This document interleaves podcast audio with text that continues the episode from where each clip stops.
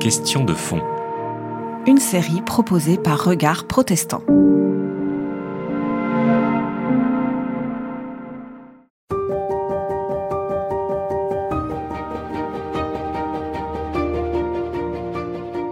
Qu'est-ce que le Nouveau Testament? Si on s'interroge et qu'on cherche à répondre à cette question, on peut le faire évidemment de plein de manières différentes. On peut le faire d'abord de manière toute simple, tout à fait subjective. Et si vous posez la question à un chrétien, euh, qu'est-ce que le Nouveau Testament? Il va vous expliquer que pour lui, c'est la seconde partie de sa Bible, que c'est le récit de la nouvelle alliance que Dieu constitue avec les hommes, etc. Si vous demandez à un juif, bah, bien évidemment, ça va être une autre réponse. Ces textes-là n'auront pas euh, la même autorité ni le même poids. Le mot Bible ne signifie, même pas la même chose pour lui. Si vous demandez à un musulman, ça sera encore autre chose, à un philosophe, à un athée, un agnostique, etc.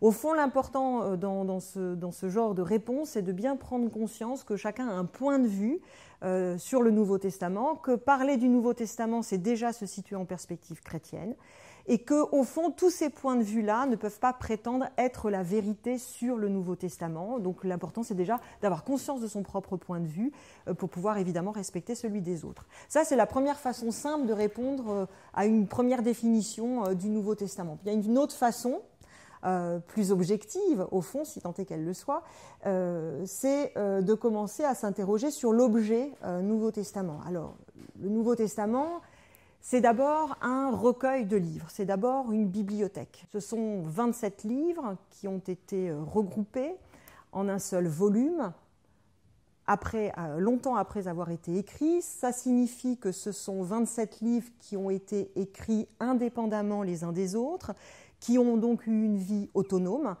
qui n'ont jamais imaginé, en tout cas leurs auteurs n'ont jamais imaginé se retrouver un jour coincés entre tel livre et tel livre, et encore moins obtenir le statut de texte sacré ou de parole de Dieu ou de canon ou de je ne sais quoi. Donc c'est d'abord l'existence de 27 livres différents.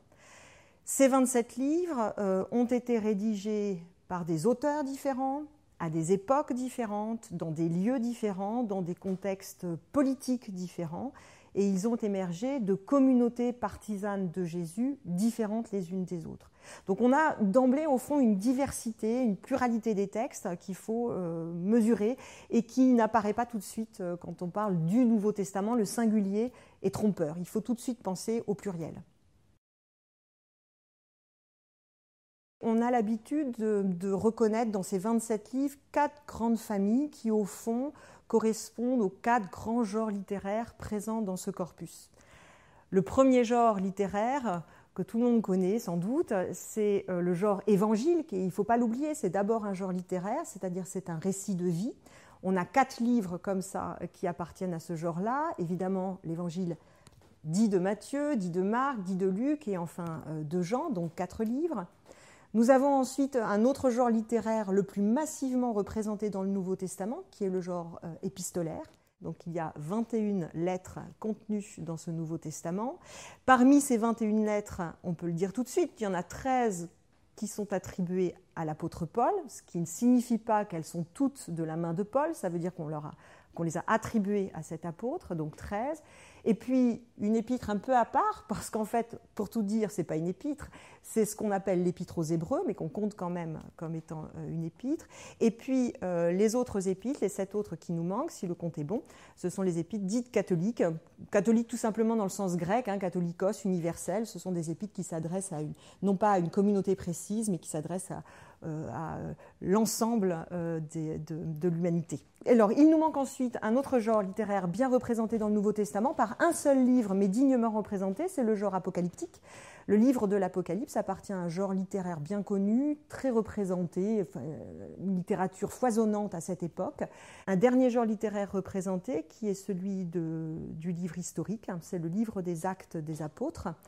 Euh, qui a été écrit par le même auteur que l'évangile dit de Luc, ce qui veut dire que nous avons euh, un auteur qui a produit deux volumes, ce qu'on appelle l'œuvre double de Luc, donc non seulement l'évangile dit de Luc et le livre des actes, et donc la seconde partie euh, de cet évangile, et qui a été, pour les besoins pour répondre à des besoins tout à fait pratiques euh, quand euh, on a établi le canon, qu'on a séparé et l'évangile de Jean est venu s'insérer entre l'évangile de Luc et le livre des actes, mais il faut bien penser ces deux textes-là ensemble. La plupart des textes du Nouveau Testament sont des textes anonymes. Ce sont des textes qui ont, euh, dont les auteurs n'ont pas souhaité, n'ont pas voulu, n'ont pas tenu à se signaler, à quelques rares exceptions près notamment parmi les épîtres euh, euh, attribuées à Paul et puis les épîtres authentiques euh, de Paul, mais aussi je pense au livre de l'Apocalypse où l'auteur se présente comme étant Jean de Patmos, écrivant à des églises d'Asie mineure. Le reste, ce sont des textes qui ne sont pas signés. Alors, bien évidemment, on n'a pas la même conception à la fin du premier siècle de notre ère sur les droits de propriété intellectuelle, la notion d'auteur, etc. Il n'empêche que euh, quand on veut signer un texte à la fin du 1er siècle, on est capable de le faire. Donc ça veut dire que ces textes-là sont anonymes et ont souhaité se présenter comme étant des textes anonymes. La titulature et la nomination des auteurs de ces livres se sont faits ultérieurement. Euh, ce sont les pères de l'Église, assez rapidement, qui vont attribuer au fond un nom d'auteur à ces livres-là notamment euh, aux quatre évangiles, dont on va prendre grand soin de rattacher le texte à un témoin oculaire, direct ou indirect, du Christ. Marc va être choisi comme prénom euh, pour, euh, comme nom d'auteur pour cet évangile. C'est évidemment une manière de donner du poids, autorité, et de dire ce texte-là fait vérité pour nous, est important, fait autorité. Ce n'est pas une manière de tromper, ce n'est pas une manière de tricher, c'est une manière de dire que ça, c'est important, que ça c'est vrai, que ce sont des paroles fondatrices et que ce, texte-là est fiable pour la foi qui est la nôtre, la foi en Jésus-Christ. Donc Marc, témoin indirect au fond par l'intermédiaire de Pierre euh, du Christ, on va attribuer euh, notamment euh, le prénom de Matthieu au premier évangile de notre, de notre canon. Matthieu, dans le texte de Matthieu, est raconté comme étant le fameux collecteur d'impôts que Jésus interpelle derrière sa table, euh, donc disciple euh, du Christ. C'est le même cas euh, pour Jean. On va attribuer ce livre à un auteur qu'on appelle Jean. Jean fait partie de la liste des douze disciples alors, Jean n'est pas à confondre avec le disciple bien-aimé, qui est encore un autre personnage. Hein.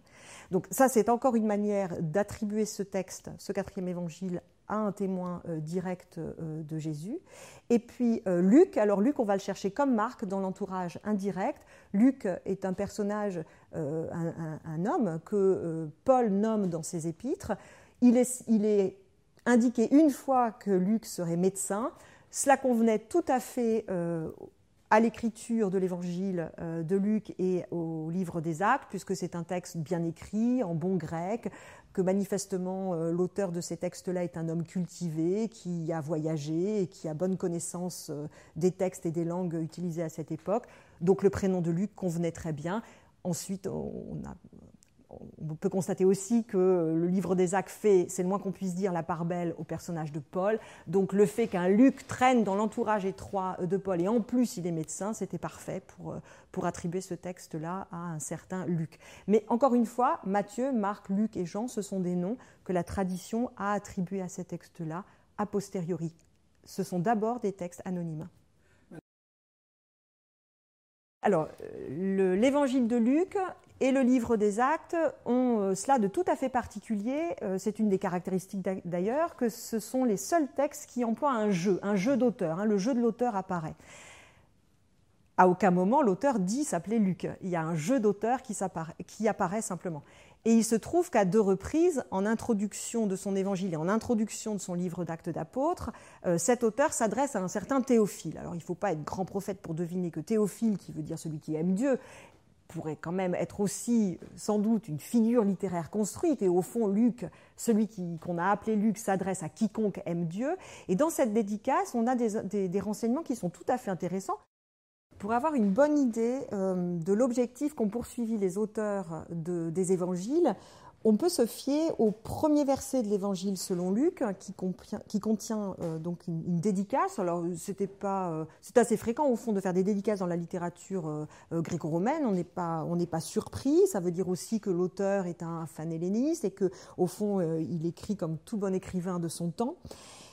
Je lis simplement ces quatre premiers versets qui nous donnent un bon aperçu puisque beaucoup ont entrepris de composer un récit des événements accomplis parmi nous, d'après ce que nous ont transmis ceux qui furent dès le début témoins oculaires et qui sont devenus serviteurs de la parole, Il m'a paru bon, à moi aussi, après m'être soigneusement informé de tout à partir des origines, d'en écrire pour toi un récit ordonné, très honorable Théophile, afin que tu puisses constater la solidité des enseignements que tu as reçus.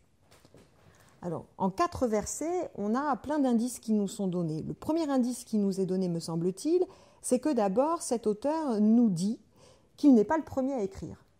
Il y en a beaucoup d'autres, nous dit-il, qui ont entrepris de composer un récit. Donc, ça veut dire que nos textes contenus dans le Nouveau Testament sont des textes qui euh, ont émergé en même temps que, d'autres textes euh, d'auteurs aussi partisans de Jésus, etc. Donc ce sont des textes qu'on a retenus parmi d'autres, sans doute pour très bonnes raisons, mais euh, on voit bien là qu'il y a au fond la naissance du christianisme fait naître aussi une littérature chrétienne, il y a un foisonnement d'écrits. C'est la première chose qu'on apprend chez lui. La deuxième, c'est qu'on apprend que l'auteur de cet évangile n'est pas un témoin oculaire. Il nous le dit bien, d'après ce que nous ont transmis ceux qui furent dès le début témoins oculaires. Il ne se compte pas parmi ces témoins oculaires, il n'est euh, qu'un auteur qui a, lui, reçu témoignage, qu'il a fait sien, et à son tour, il transmet. Donc on se situe dans la deuxième, voire troisième génération euh, après euh, la mort de Jésus. Et puis autre chose qu'on apprend, c'est que cet auteur a un but qui est de conforter ce cher Théophile, qui est un personnage qui reste mystérieux, hein, il faut y voir là quand même une figure littéraire, son but est de conforter Théophile dans les enseignements qu'il a reçus. Donc c'est un but apologétique, c'est un but catéchétique. Euh, cet auteur-là n'est pas en train de faire une démonstration scientifique telle qu'on pourrait imaginer aujourd'hui. Il est là pour consolider la foi de Théophile. Et puis il le dit également euh, lui-même, ce qu'il a reçu lui-même, c'était également des enseignements qu'il a reçus de partisans de Jésus.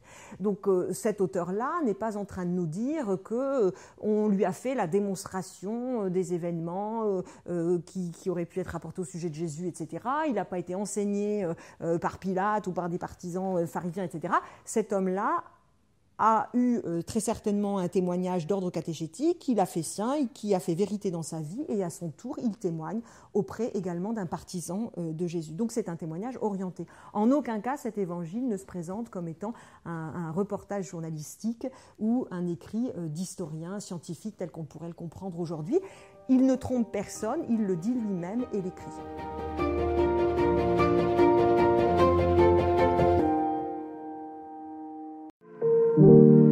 C'était Question de fond. Une série de regards protestants.